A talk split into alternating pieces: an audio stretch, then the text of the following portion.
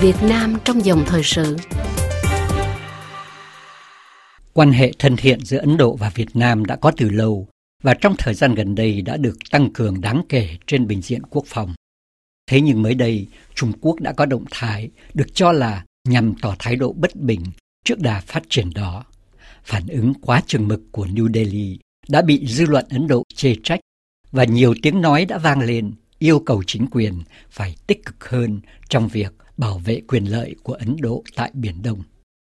Hành động của Bắc Kinh mà nhiều nhà phân tích cho là công khai trắc nghiệm phản ứng của New Delhi cùng với Hà Nội xảy ra vào hạ tuần tháng 7 vừa qua khi một chiến hạm Ấn Độ bị tàu Trung Quốc gọi điện xét hỏi trong lúc đang di chuyển ngoài khơi Việt Nam trong khuôn khổ chuyến ghé thăm hải cảng Việt Nam. Theo nguồn tin chính thức từ phía Ấn, nơi chiếc INS Airavat bị thăm hỏi chỉ cách bờ biển Việt Nam 45 hải lý. Nhưng phía Trung Quốc thì lại đòi chiếc tàu Ấn Độ phải giải thích lý do hiện diện trong vùng biển của Trung Quốc. Sự kiện này xảy ra hạ tuần tháng 7 nhưng không hề được bất cứ bên nào tiết lộ. Trung Quốc đã đành, mà cả Việt Nam lẫn Ấn Độ cũng thế. Phải chờ đến đầu tháng 9 thì mới bị Nhật báo Anh Financial Times tiết lộ. Trung Quốc đã bác bỏ thông tin về sự vụ, cho đấy là những điều không đúng sự thật. Còn Việt Nam thì hoàn toàn im tiếng, chỉ xác nhận là chiến hạm Ấn Độ thực sự có ghé cảng Nha Trang rồi Hải Phòng vào thời điểm kể trên. Về phần Ấn Độ, phản ứng khá lúng túng. Theo thông báo chính thức của Bộ Ngoại giao, thì việc chiếc Airavat bị xét hỏi quả là đã xảy ra, nhưng thông qua máy điện đàm. Còn trên mặt biển thì không thấy bóng dáng một con tàu nào. Theo các nhà quan sát, sở dĩ chính quyền New Delhi phản ứng chừng mực như vậy, đó là vì họ tránh gây căng thẳng với Bắc Kinh. Tuy nhiên, công luận Ấn Độ đã không hài lòng với phản ứng kể trên.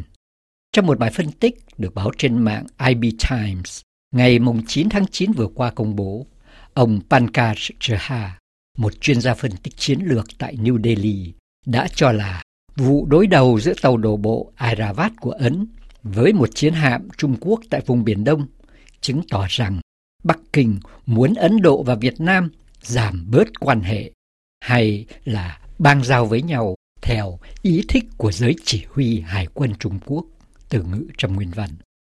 Nhận định về sự cố cuối tháng 7, chuyên gia này ngỏ ý tiếc là trong khi Trung Quốc có ý chí chính trị và phương tiện để khẳng định sự hiện diện của họ ở Ấn Độ Dương, thì bản thân Ấn Độ lại là một cường quốc yếu kém, không có năng lực biểu thị quyền lợi của mình trong vùng Biển Đông, thậm chí cho đến gần đây còn lơ là hẳn khu vực này.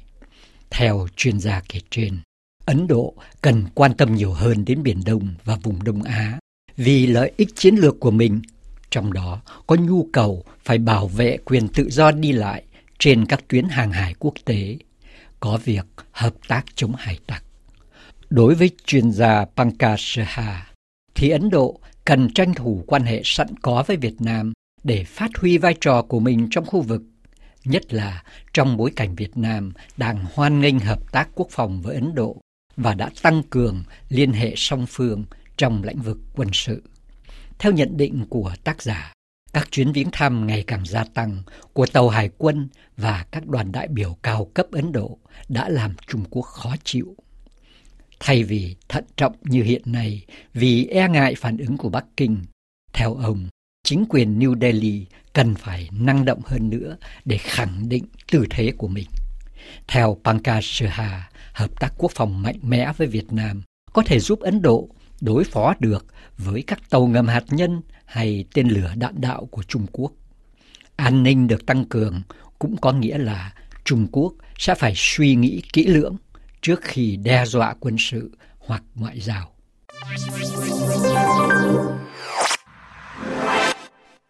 Trong bối cảnh căng thẳng với Trung Quốc trên vấn đề Biển Đông, Việt Nam rất muốn lôi kéo nhiều đối tác ngoài vùng nhập cuộc. Trong số này, Ấn Độ đang vươn lên thành một bạn đồng hành đáng giá.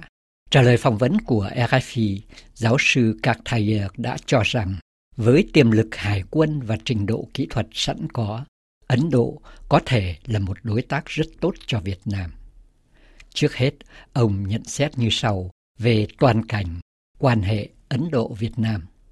Quan hệ quốc phòng giữa Ấn Độ và Việt Nam đã có từ lâu, kể từ thời còn chiến tranh lạnh. Đó là những mối quan hệ được xây dựng trên nền tảng sự thông cảm của Ấn Độ đối với Việt Nam trong giai đoạn chiến tranh, cũng như trên một thực tế chính trị là cả hai nước đều đã ký kết hiệp ước hữu nghị và hợp tác với Liên Xô.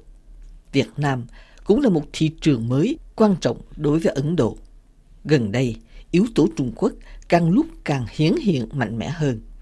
Một số nhà phân tích quốc phòng ở New Delhi cho rằng Ấn Độ nên thúc đẩy quan hệ với Việt Nam theo hướng tương tự như mối quan hệ giữa Pakistan Trung Quốc.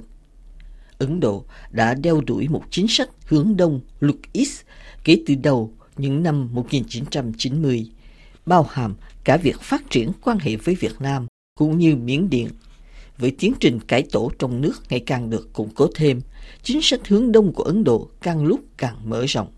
Sự kiện Hải quân Ấn Độ triển khai hoạt động trên Biển Đông trong thời gian gần đây là một hành động ăn miếng trả miếng đối với việc Trung Quốc tăng cường triển khai tại Ấn Độ Dương. Tóm lại, cao vận của Ấn Độ muốn trở thành một cường quốc toàn cầu đã hội tụ với chiều hướng của Việt Nam đang vươn lên thành một tác nhân chiến lược quan trọng trong khu vực châu Á-Thái Bình Dương. Một trong những ví dụ là Việt Nam từng ủng hộ việc kết nạp Ấn Độ làm thành viên trong Hội nghị Thượng đỉnh Đông Á.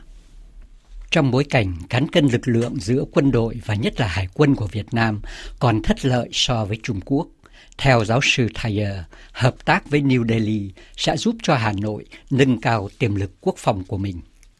Trang thiết bị của quân đội Việt Nam một phần lớn là vũ khí có từ thời Liên Xô cũ và ngày càng tăng thêm với vũ khí do Nga chế tạo.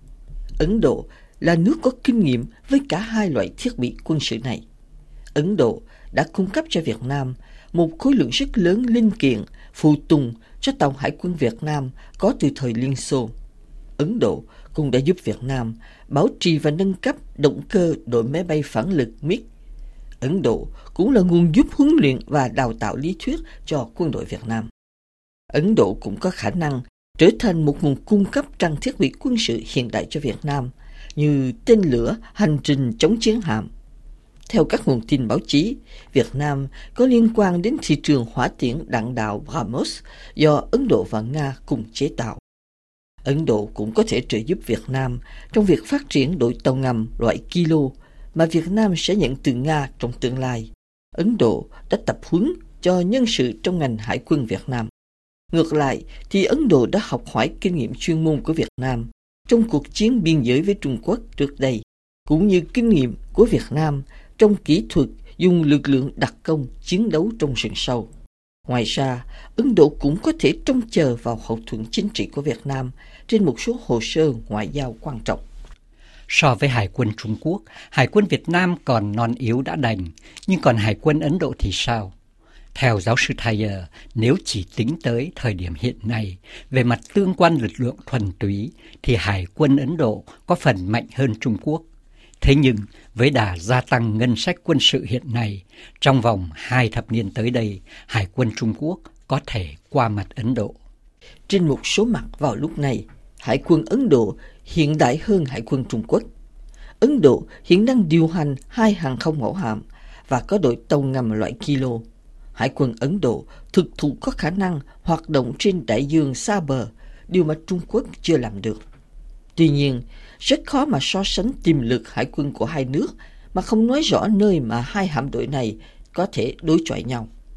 Trong vùng biển Andaman và Ấn Độ Dương thì Ấn Độ ở trong thế mạnh. Trong lúc mà Trung Quốc lại phát triển đáng kể lực lượng của họ tại Biển Đông, đặc biệt là hạm đội Nam Hải và căn cứ trên đảo Hải Nam. Lực lượng hải quân Ấn Độ càng hoạt động xa vùng bờ biển của họ chừng nào thì họ lại càng yếu thế chừng ấy. Nhưng đối với Trung Quốc cũng thế. Hải quân Trung Quốc không thể hoạt động ở nơi xa hơn, vùng nằm trong tầm yểm trợ của phi cơ đặt căn cứ trên đất liền. Thế nhưng trong hai thập kỷ tới, hay lâu hơn một chút, thì cán cân lực lượng hai bên sẽ nghiêng về phía Trung Quốc. Hiện nay thì Ấn Độ cũng đang ra sức phát triển phương tiện răng đe hạt nhân từ trên biển tức là chế tạo các loại tên lửa mang đầu đạn hạt nhân bắn đi từ tàu ngầm hay tàu trên mặt nước. New Delhi cũng nỗ lực mở rộng tầm bắn của các dàn hỏa tiễn đạn đạo đặt trên bộ, sao cho có thể bao trùm toàn bộ lãnh thổ Trung Quốc. Hiện nay Ấn Độ vẫn còn thận trọng, không muốn trực tiếp đối đầu với Trung Quốc, đặc biệt là trên vấn đề Biển Đông. Câu hỏi đặt ra là nếu có yêu cầu từ phía các đối tác Đông Nam Á như Việt Nam, Indonesia hay Malaysia chẳng hạn, thì liệu New Delhi có mạnh dạn hơn hay không? Trên vấn đề này, giáo sư Kathayer cho rằng do một số tranh chấp hiện nay với Trung Quốc ở nơi khác, Ấn Độ hoàn toàn có thể dấn thân sâu hơn vào khu vực Biển Đông. Thế nhưng, vấn đề là liệu các quốc gia ASEAN có dám đi quá trớn so với Trung Quốc hay không? Ấn Độ vẫn còn tranh chấp lãnh thổ với Trung Quốc ở vùng biên giới hai nước. Trung Quốc cũng hậu thuẫn Pakistan, đối thủ truyền thống của Ấn Độ. Trọng tâm của New Delhi hướng về các yếu tố này. Ấn Độ đã chỉ trích thái độ quyết đoán của Trung Quốc ở Biển Đông, cũng đã ủng hộ lập trường của Việt Nam, nhưng một cách thật nhẹ nhàng kín đáo. Nếu có yêu cầu từ các quốc gia trong vùng, muốn Ấn Độ dấn thân tích cực hơn, Ấn Độ sẽ đáp ứng. Đặc biệt là nếu điều này đẩy lùi được ảnh hưởng của Trung Quốc, thái độ năng nổ hơn của New Delhi đã bắt đầu rồi. Tuy nhiên, các nước Đông Nam Á không tìm cách cô lập hoặc kềm tỏa Trung Quốc, mà chỉ muốn cân bằng thế lực của Bắc Kinh. Quý vị vừa nghe phần phỏng vấn giáo sư Carl Thayer tại Học viện Quốc phòng Úc, trường đại học New South Wales.